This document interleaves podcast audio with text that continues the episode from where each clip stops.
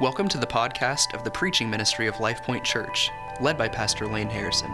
We pray this ministry is a blessing for your life.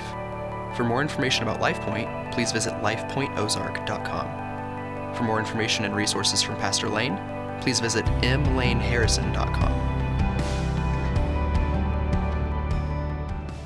Well, good morning, church. It is great to see you this morning, and I, I pray our time together would be an encouragement to you and a blessing.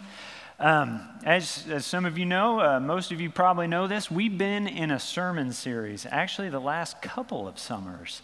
Uh, we began our time last summer in uh, looking at Jesus' Sermon on the Mount. Uh, this is found in your Bible in uh, Matthew chapters 5 through 7. If you have your Bibles, go ahead and take them out, um, open them up. We'll be in chapter 6 today. Um, but we've spent a lot of time just digging through what Jesus has to say to us through one of the greatest recorded sermons um, of his ministry. This week, we're in chapter 6, verses 25 through 34. And Jesus again brings crystal clear teachings to the very foundations of our existence. And he tells us and he, he walks us through how we live our daily lives.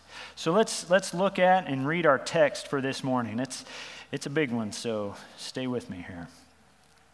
Therefore, I tell you, do not be anxious about your life, what you will eat or what you will drink, nor about your body, what you will put on. Is not life more than food, and the body more than clothing? Look at the birds of the air. They neither sow nor reap nor gather into barns, and yet our heavenly Father feeds them. Are you not of more value than they? And which of you, by being anxious, can add a single hour to his span of life? And why are you anxious about clothing? Consider the lilies of the field, how they grow. They neither toil nor spin. Yet I tell you, even Solomon in all his glory was not arrayed like one of these. But if God so clothes the grass of the field, which today is alive and tomorrow is thrown in the oven, will he not much more clothe you, O you of little faith? Therefore, do not be anxious, saying, What shall we eat, or what shall we drink, or what shall we wear? For the Gentiles seek after these things and your heavenly Father knows you need them all. But seek first the kingdom and his righteousness, and all these things will be added to you. Therefore, do not be anxious about tomorrow, for tomorrow will be anxious for itself. Sufficient for the day is its own trouble. I'd like to take just a moment before we begin this morning and just go to our Heavenly Father in prayer. Will you bow your heads with me, please? Father in heaven, we need you. We need you to illumine your word in our hearts and in our minds through the power of your Holy Spirit and grant us the conversion we've been talking about uh, of our obedience and worship to you, Lord God. You are the true source of life and our righteousness. You are Jesus, the Messiah. Lord, you are gracious. And we ask you for your word to pierce through to our hearts, to help us, to give us new life, Lord, to discern where we have traded your goodness for our selfishness. Forgive us where we have traded your daily provision, Lord God, for indulging in the lust of our appetites, Lord God. We ask for grace this morning where we have sacrificed contentment and satisfaction that you have offered and given so freely, and we have settled for uncertainty, fear, and anxiety. Lord, I pray for those this morning who struggle under the weight of anxiety, Lord God. I pray that your word would be a comfort to fragile souls. Lord, we commend this time to you. And we are grateful that your word will have its full effect in our lives, Lord. It's in the name of Jesus we pray. Amen. So, to recap, Jesus has been exposing the deceptions of lesser righteousness and, and true obedience in this, these passages of Scripture. Uh, he's been exposing our sin as a condition of the heart that requires conversion. It's not an effect of our actions that require behavior modification, it's something that needs new life. And that's what Jesus has been teaching us all throughout the Sermon on the Mount this summer. He's corrected the teachings of the religious leaders and how they were teaching the people to obey God's righteous law. And he's been directing the, the, the regular practices of our righteousness in, in, our time here through chapter 6. Um, and we see today there's a significant shift in Jesus' teaching, and he helps us to know how we are to respond to all that he's been teaching us. So, he begins our passage of Scripture this morning with the word therefore. And as you've heard, if you see a therefore in Scripture, you see what it's there for. And Jesus here is asking, he's eliciting a response from us. Another word for that is he's addressing our worship of him. Our worship is how we respond to God's revelation in our lives. And that's what he's telling us, is, he's going to be teaching us this morning, is he's going to be con, uh, teaching us and commanding us to worship him above all things. So, yes, he begins his time with the therefore, beckoning us to respond to him. So, throughout the Sermon on the Mount, Jesus has kind of been giving us these two paradigms. He's been presenting us with some choices. Um, he's talked about the lesser righteousness of the Pharisees that's done in their own strength. He's talked about practicing righteousness before men on the earth. So he's basically talking about what we know to be our day to day lives, and he's contrasting it and keeps drawing our attention to heavenly things. We see this, and, and he, he brings it to a head in verse 24 of chapter 6 when he tells us that you cannot serve God and mammon or the wealth of the world, the things that the world you can accumulate and the things that the world offers us. And he presents us with this choice, and then we're confronted by therefore. So, we're left here with considering all that we know about existence, the, the reality, our day to day life, how we practice everything we know and believe about Jesus, and then Jesus also is presenting the heavenly things and setting our minds on things above. And this choice that Jesus is presenting to us ultimately defines our worship. So, will we offer a false worship that is found in the lesser righteousness that the Pharisees and scribes were teaching. A false worship offered to ourselves, really. That's what he's been teaching us throughout chapter 6. We're hoping to impress people or feel better about ourselves or accumulate wealth, power, and possessions. Is, are, will we offer that false worship with our lives? Or will our worship be a testimony and toward a gracious Heavenly Father. Worship that is born of conversion and through faith in Jesus Christ and the grace that He has given. And that's where our text meets us today. Jesus is teaching us and He's directing our worship as a right response to Him. We're going to look at today how conversion by faith in Jesus frees our worship from the earthly anxieties that we all encounter and experience. And it transforms our worship into a joyous pursuit of the abundant life that God has promised us with Jesus in his kingdom. Therefore, do not be anxious just curious.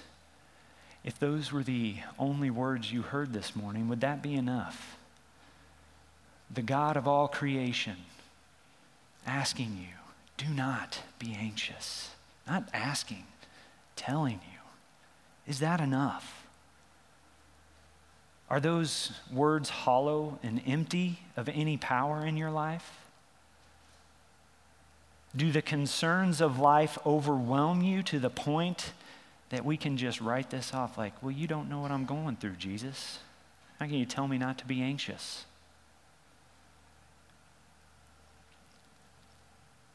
So we've all experienced anxiety from one degree or another. Now, I will admit, I'm a database administrator. I don't know anything about the physical, emotional condition of anxiety. I'm not studied in that. I don't know much about it. So I had to journey to our modern day Tower of Babel, the Googles, and I asked them, Tell me everything you know about anxiety. And uh, quick tip if you struggle with anxiety, I would not recommend the Googles. It's a bad, well, it, it was overwhelming, okay? The results of my search and the answers to my questions I were asking, they weren't good. Um, our world, our culture, we are consumed by anxiety. We are completely lost in a never ending quest for relief from anxiety. And, and even followers of Christ are not immune from the crushing weight of anxiety. And my prayer for us this morning is that we would know that Jesus' words are powerful and effective in our lives. And we would look to Him to begin, to sustain, and to complete the healing work in our lives. Therefore, do not be anxious. So, this phrase is repeated three times in our passage this morning. And today we're going to look at three types of anxieties, uh, uh, the, three anxieties of life that point to our need for conversion in our worship of God, how we respond to Him. So let's look at our text again. Therefore, I tell you, do not be anxious about your life, what you will eat or what you will drink, nor about your body, what you will put on. Is not life more than food, and the body more than clothing? So, what does Jesus mean here when he tells us not to be anxious? Does that mean we're not to be concerned about our daily lives, that we shouldn't worry about the complexities of life and how we're going to continue. um, I did some, some rudimentary word study on the term that Jesus uses here. Um, and, and there's no indication that it's a general concern for life. That's not what Jesus is talking about here. In fact, the term refers to kind of division and, and a separation, a force that pulls apart. And this is something I think is key for us to keep in mind as we consider what Jesus is teaching here. So we're not talking about general concern. This is a force, like I said, that consumes our lives it consumes us with fear of losing our lives. It consumes us, and little by little, it steals our affections, it steals our attention, and it steals our worship of God. And we need to hear Jesus' words this morning do not be anxious, and be reminded of the gospel mandate toward the end of our text today when he says to seek first his kingdom and its righteousness. Friends, this is good news. Jesus has offered us help. And so let's look at our text. The first anxiety we see in our passage this morning is what I'm calling the anxiety of the physical. We see this in our text as he says, Do not be anxious about your life, what you will eat or drink. So I think we would all agree, and if not, we can have this conversation later, but our lives are not merely physical compositions and chemical processes that just kind of get kicked off one day and at some point just spin into dust. Jesus here is making both a truth claim about the day to day dependence on Him and a claim about all of life as He designed and created it. I recently, another confession, man, you guys are getting a lot of confession today. Um, another confession I am a middle child. Um, that might explain for some of you a lot about me if, if we're not that close. Um, I was sandwiched in between the perfect favored child and the baby who was dearly loved, and then I was just kind of, oh yeah, you're here. um, I recently sat down with my, my little brother, and um, we talk about all kinds of things, but there are certain times when I sit down with my brother where I know where the conversation is going. He, he'll very pointedly, because he likes to get to the point, very pointedly and quickly ask me, What's God doing in your life? Uh, so I shared with him just kind of some of the struggles I had been going through and some of the things God has been teaching me. And then he kind of shared with me some of his struggles and frustrations and what God was teaching him.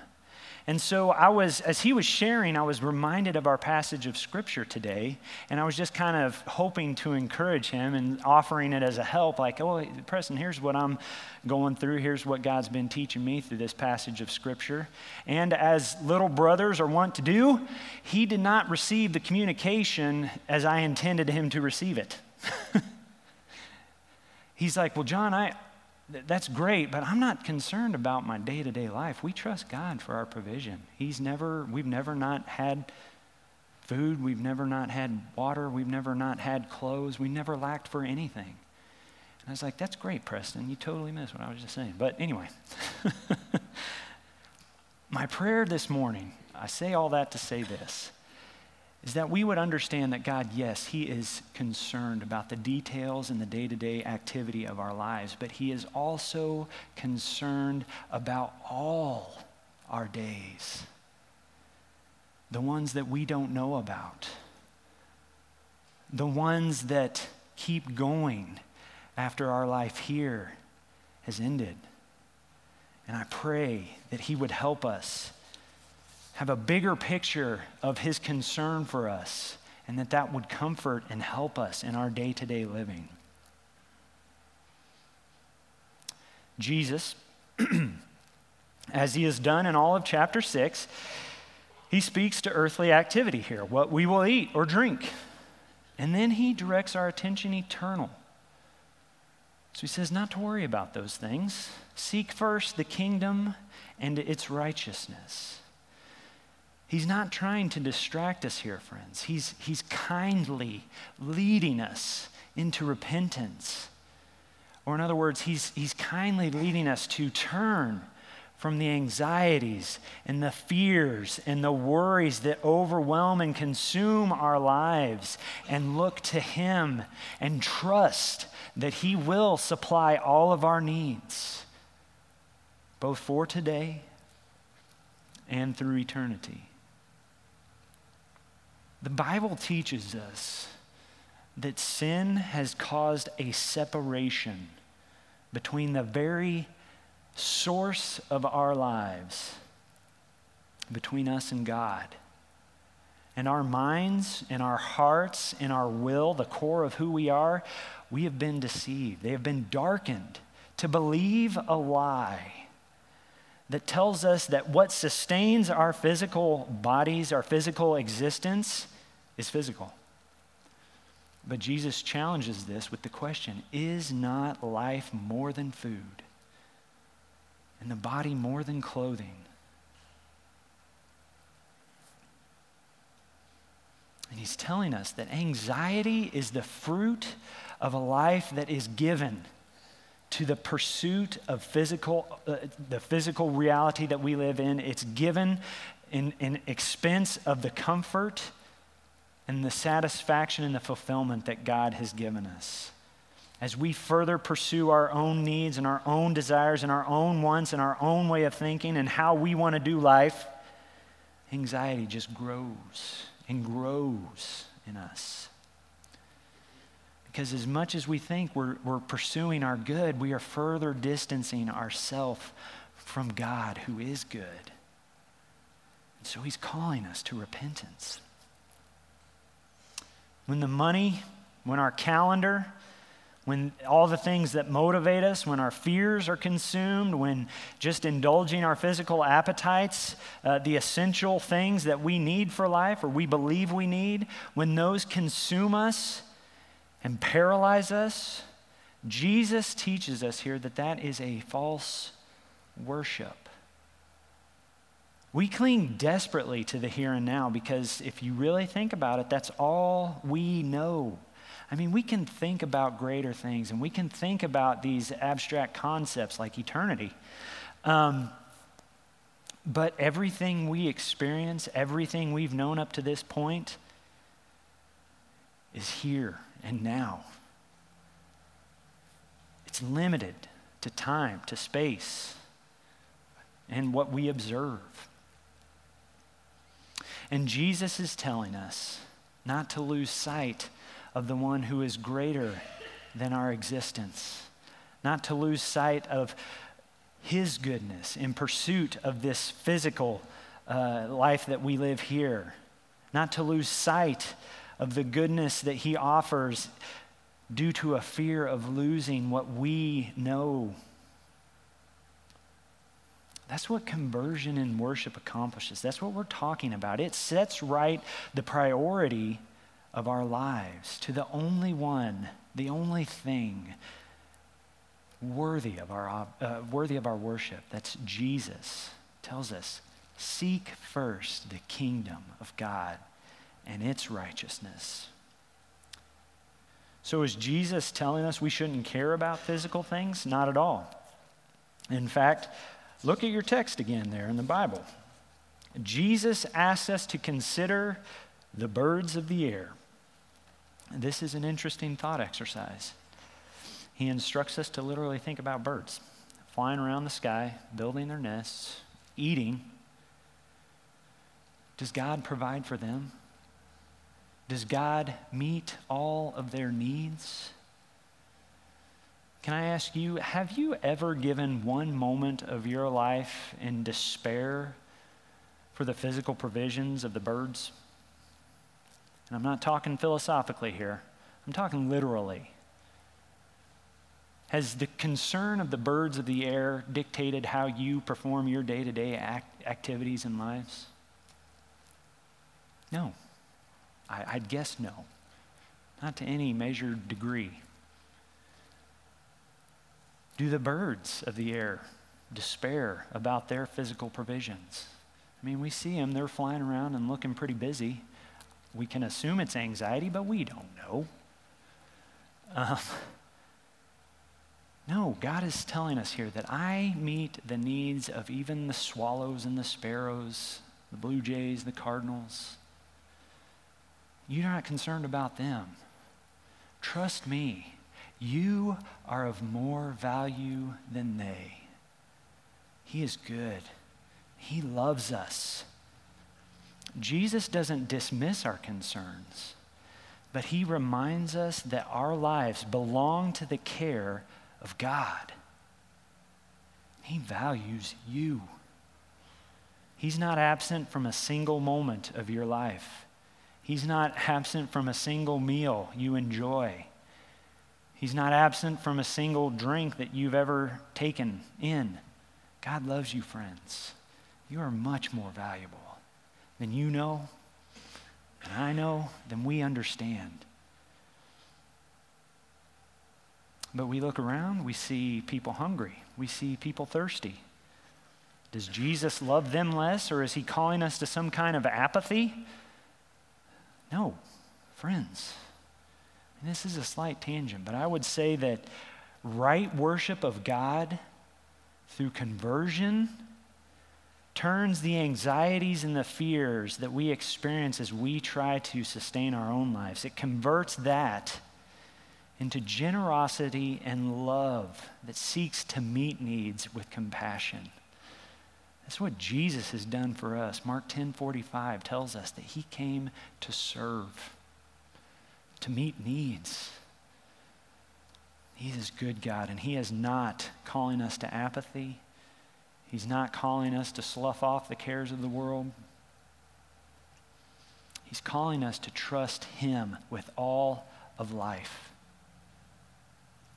Sin has wreaked havoc on our temporal existence, the, what we know, the physical reality. As we learned in the verses uh, that uh, Pastor Nathan Shaver shared with us a couple weeks ago in chapter 6, he talked about earthly treasures, those things that we look to to provide value and worth and, in life here on earth. He talked about how they, uh, well, he didn't talk about it, he shared that the Bible teaches us that they can be destroyed, they can be stolen, they can turn to rust leave us unfulfilled ultimately. And throughout chapter 6, Jesus, this is what he's been teaching us.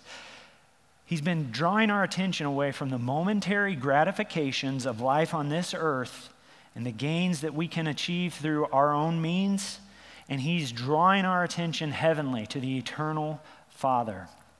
And as I was looking or, or, preparing for this, God laid upon my heart 1 Peter chapter 1, verses 1 through 7, where God says this Blessed be the God and Father of our Lord Jesus Christ. According to his great mercy, he has caused us to be born again to a living hope through the resurrection of Jesus from the dead, to an inheritance that is, and this is key, imperishable it is undefiled. It is unfading. And it's kept in heaven for you by a gracious God who's by, who by his power is being guarded through faith for a salvation that is ready to be revealed in the last time. In this you rejoice, though now for a little while, if necessary, you have been grieved by various trials, so that the tested genuineness of your faith, more precious than gold, that perishes, though it is tested with fire, may be found to result in praise and glory and honor at the revelation of Jesus Christ.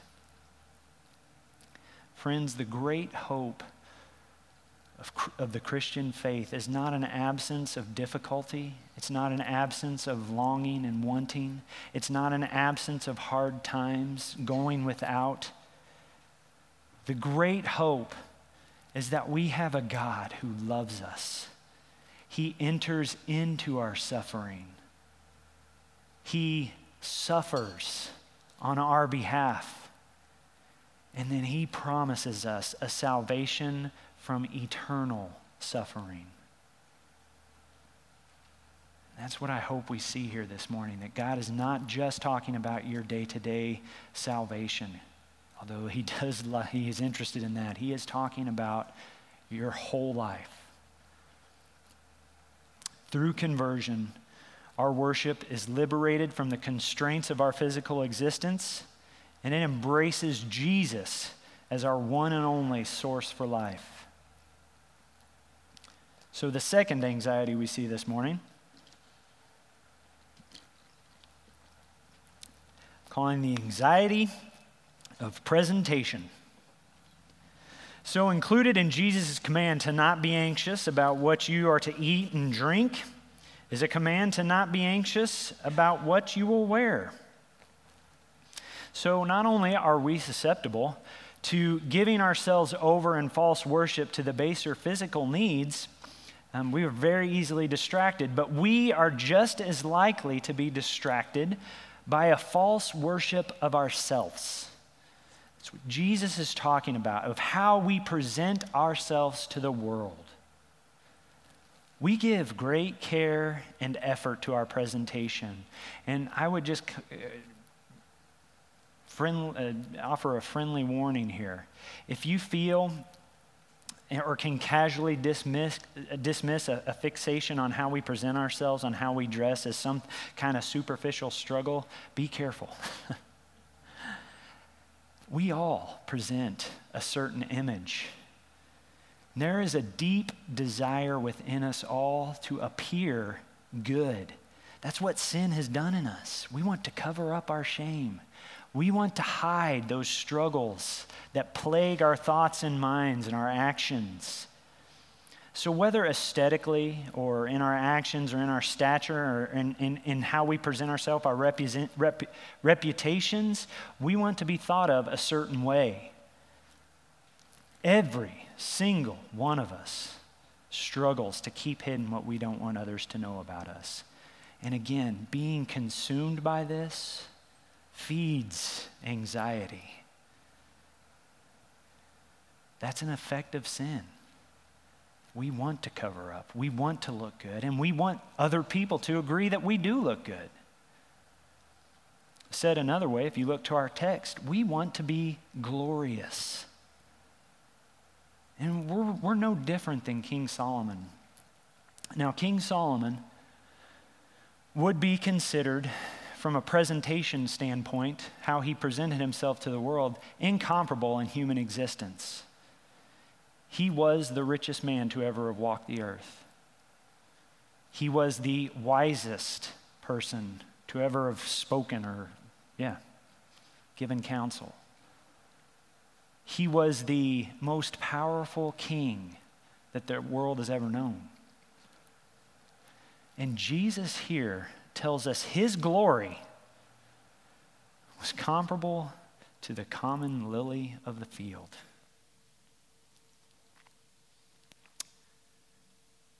So, are we not supposed to care about our good reputations and how we look? Are we not supposed to look attractive? No, Jesus is not dismissing our concerns here in that respect. Concerns about life are not harmful or destructive. Jesus commands us to not be anxious. Not let those concerns and fears drive a further wedge between us and God. Not to become an object of our worship. He tells us that unhealthy prioritization of how we project ourselves to the world is crippling, it's temporary, and it leads to our destruction. In commanding us to not be anxious.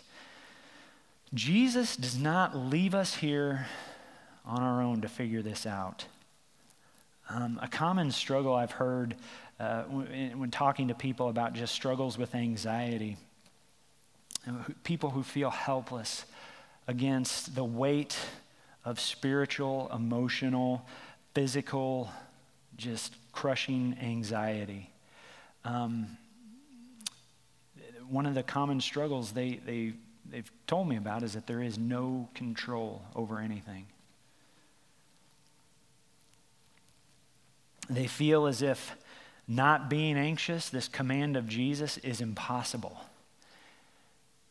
And what I'm trying to communicate this morning is that it is impossible. but Jesus here is not asking us to do something impossible, He is offering help to us by his power. The more people try not to be anxious, it seems the stronger anxiety becomes. To where even anxiety itself becomes a source of anxiety. So, my prayer today is that though you may struggle with anxiety, your identity, who you are, is not your anxiety. It's not how you cope with the pressures of this life. Our identity comes from Jesus, who created us, who is the king of his kingdom. Jesus does offer help. He is reminding you that when you are buried and helpless against an enemy that you can't see, an enemy that you can't defend, and an enemy that you can't control, here's words, friends do not be anxious. Your help isn't going to come from physical prowess or the day to day physical elements that are required for your life. Your help is not going to come from how well you put yourself together and present yourself to the world. It does not come from a good reputation. Your help is not found in any ability in and of yourself to pull yourself up out of the mire. Do not be anxious, friends. Your rescue, your help, is in the one who has come near to you. Hear the words of Psalms 40. He has inclined to you, He has heard your cries. Jesus is the one who draws you out of the pit. He is the solid rock and foundation that secures your steps. And He is asking us today to trust Him and to worship Him. Do not be anxious, friends. He's got you, He loves you.